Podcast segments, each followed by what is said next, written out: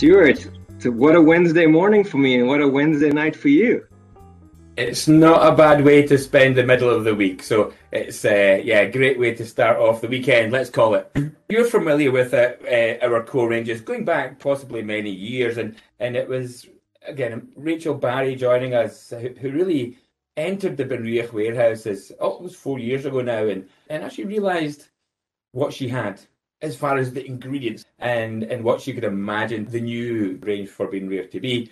And I think she's just absolutely nailed it. Even when I go through this range, it's like I have my eyes shut walking through Warehouse 13 back at the distillery, seeing all these different casks and how Rachel's brought them together is just exquisite. So I would start off with, I think, the original 10, and, and that should show us, I think, the DNA of the distillery. So yeah, I would start off with the original 10.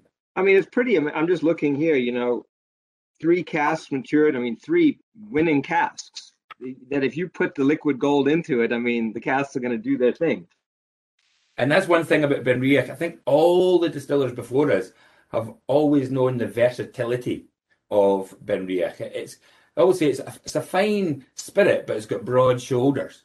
You know, it can carry a lot of weight. Um, hence why we even have the peated going back to 19, the early 1970s, and even the last 18 years working with this fantastic eclectic secondary cask maturation triple distilled even coming out of the distillery. So I'm going to pop this cork here, and honest to goodness, if I had, you know, emojis and graphics, there would be apples and pears and smiley faces jumping out of this bottle because straight away, as soon as I pop that cork, you know, it's been real.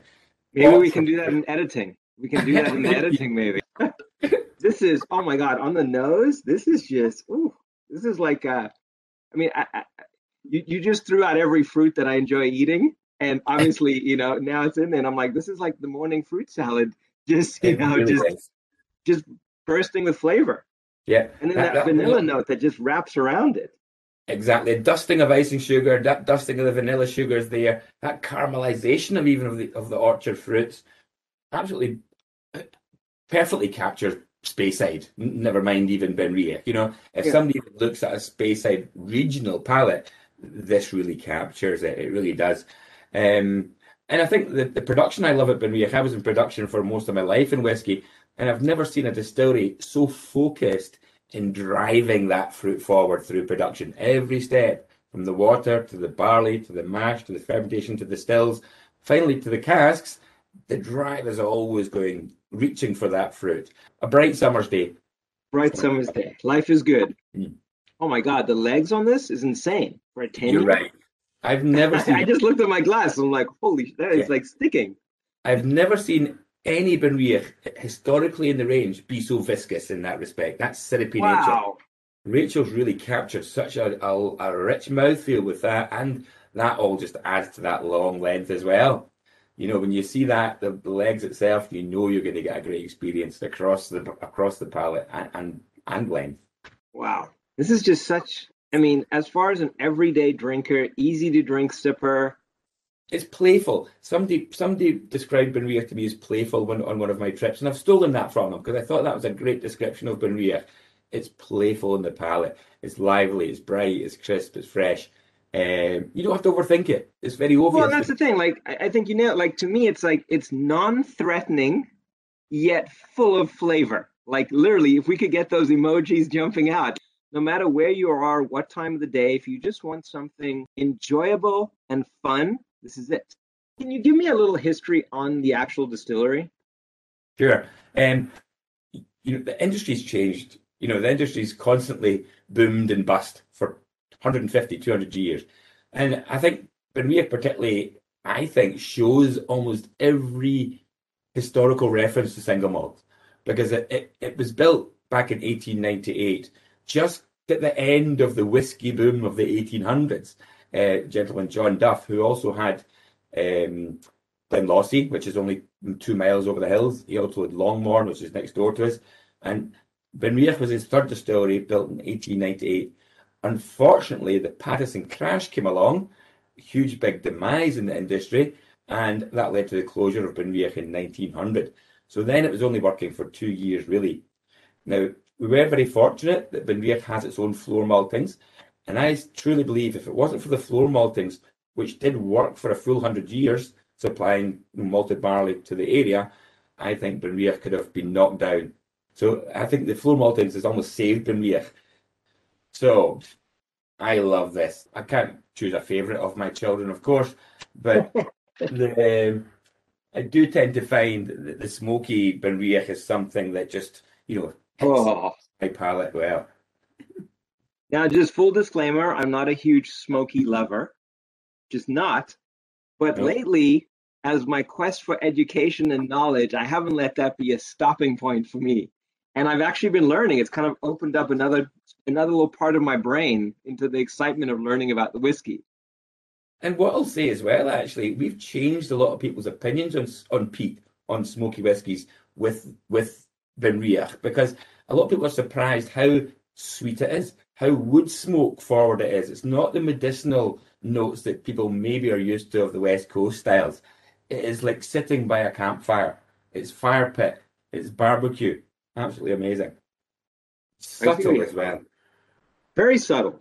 And actually, the, the peated whiskies tend to be a little bit sweeter. There's one bit in production we do differently, just extending the middle cut to the lower end uh, of the cut, which just pulls out more of that honey, more Yeah. of that little bit more sweeter in there.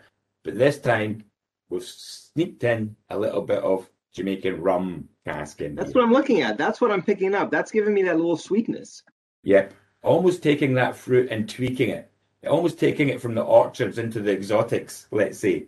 You know, little charred pineapple. Think of pineapple on the grill drizzled in maple syrup. That's what I'm looking for here. Overripe bananas, that lovely, you know, richness. Oh my god! Like it's almost like a banana Foster. Like a little bit. So anybody that says they don't like smoky whiskies, you know, this is where they want to I don't, you know, like it's so that this is a tricky one because this isn't what I would think of as a peated whiskey. This is just, I feel like you've just elevated that Jamaican rum is like a little bit of a game changer. It really is, and it just works so well. It, it, the wood smoke, the campfire, that that barbecue, you know, it's almost like pineapples on the grill. You know, that's what we're looking for. But this smoke is so integrated; it's not instant. For my palate, it's about four or five seconds. The smoke takes to come in. Boom, boom, boom, boom, boom, boom and it doesn't come in and overwhelm everything. It comes in, says hello, gives you a hug, and then goes back again. Yeah, it doesn't, I I mean, it's not trying to dominate. It's balancing actually. It's Yeah. balancing out the liquid. And Rachel will use actually a combination of um, peated spirit and non-peated to get that exact balance.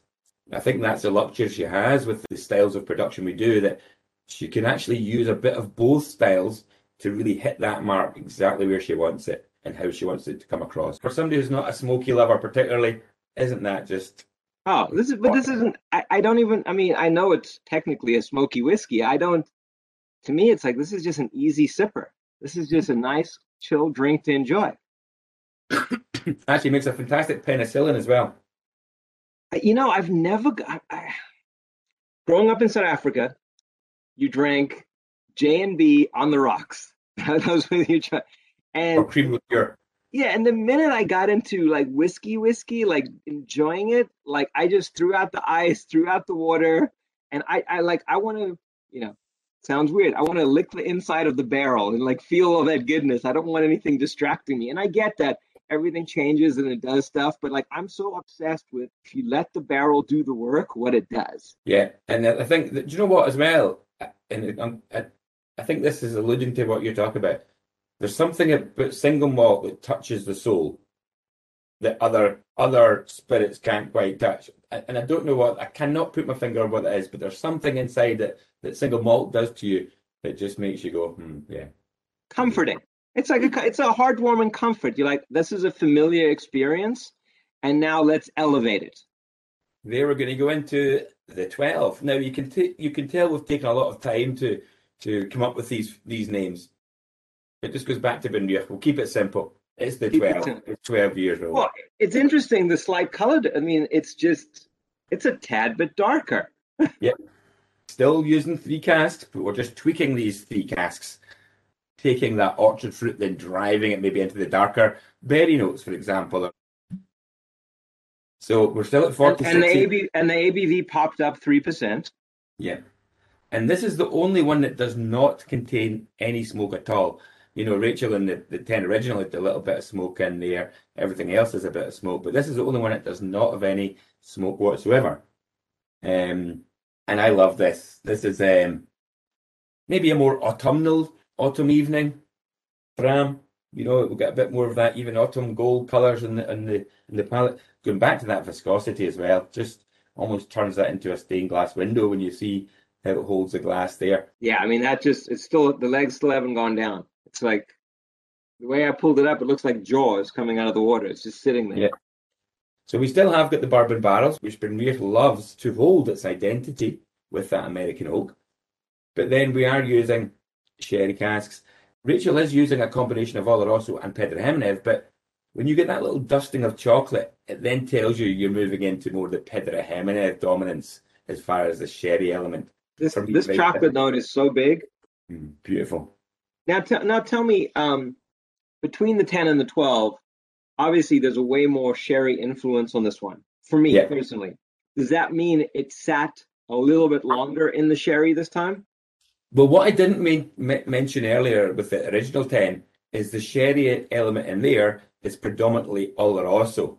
Okay. And Oloroso will bring, again, at 10 year old, the Oloroso will bring more of the nuttiness and the oak interaction there and, quite fresh and bright. It, it, it, sherry doesn't start moving into the darker notes until until later on. And I think that's why even here we, we can start getting the Pedro Ximénez more. Um, because of that chocolatey note that we can pick up in the nose. But the third cask this time, remembering every time that third cask comes in, it's taking the fruit and changing it. We're using port casks.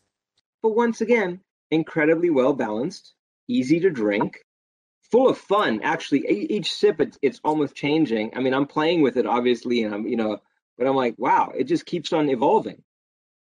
Yeah, and it will. It'll just keep on opening up. And I mean, this is a chocolate heaven for me, is trying this. Well, I know we don't have a lot of time. Let's move to the, the Smoky 12. Smoky what am 12. I supposed to, what am I going to expect here? You know, um, now that I'm becoming more uh, adept to smokiness.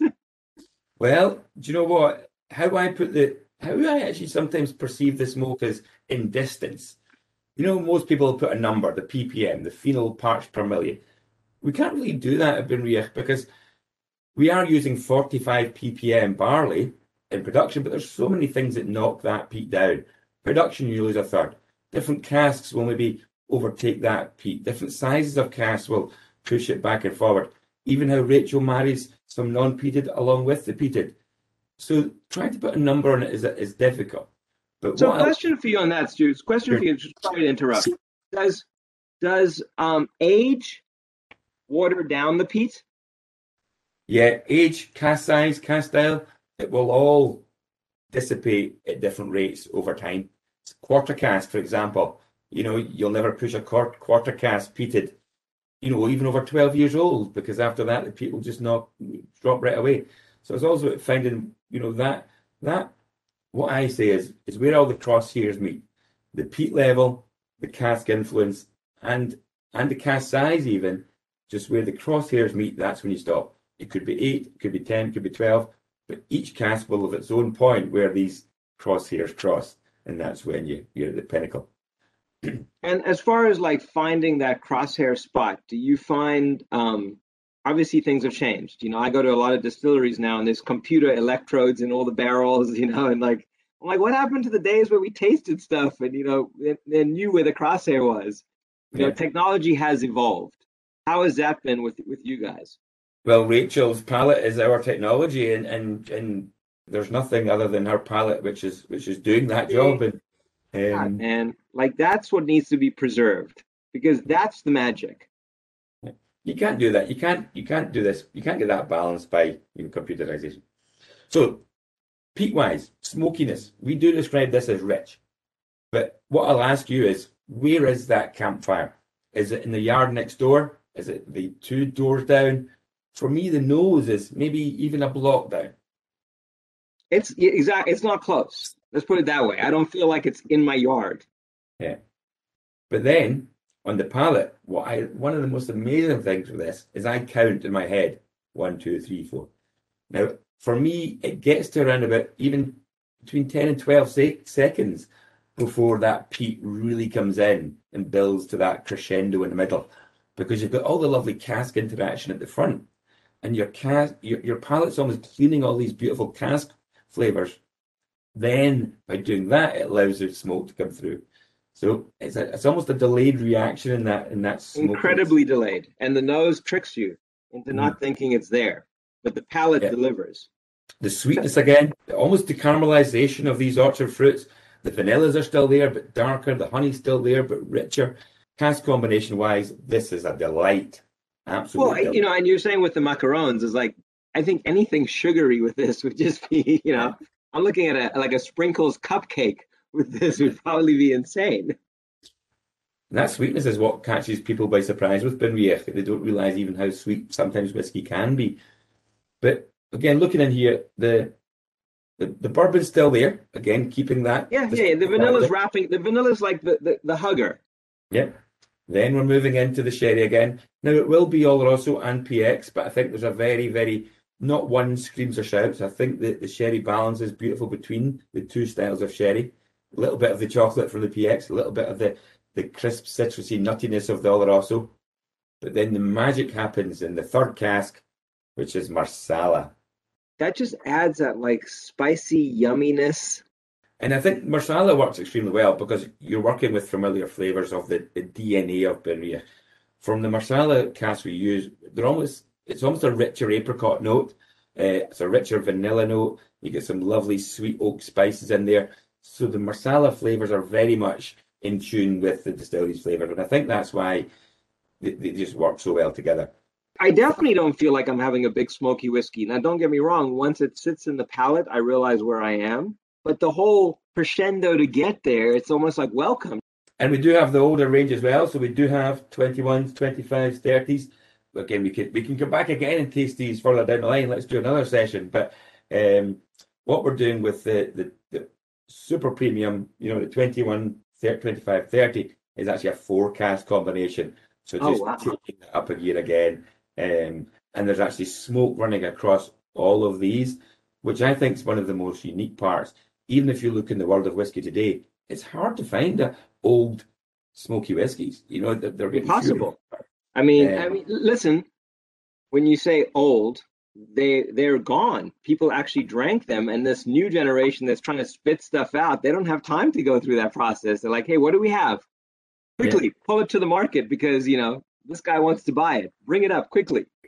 I definitely look forward to trying the higher ages. Like I said, I'm obsessed with what the barrel does. I'm just amazed at the longer you go, you just keep on just making it more and more pretty. You're just rolling it and rolling it and rolling. And you're like, and here it is. yeah, and even the integration of that smoke at that age, I would say with with age, how that smoke develops yeah. um, and gets more subtle. Beautiful cask combinations more port casks in there. We've got Madeira even uh, running through the, the older range. Um, and some beautiful red wine barrels um, in the 21s. I can't wait to get on a plane. Definitely come visit you and hang out there. Definitely look forward to it. Well, I appreciate you so much for educating me and the whole Rolex whiskey crew on, you know, just the amazing juice that Benriach makes. Like it's just, oh, it's it's easy to to forget how amazing you are because there's so many distractions and this is like coming back home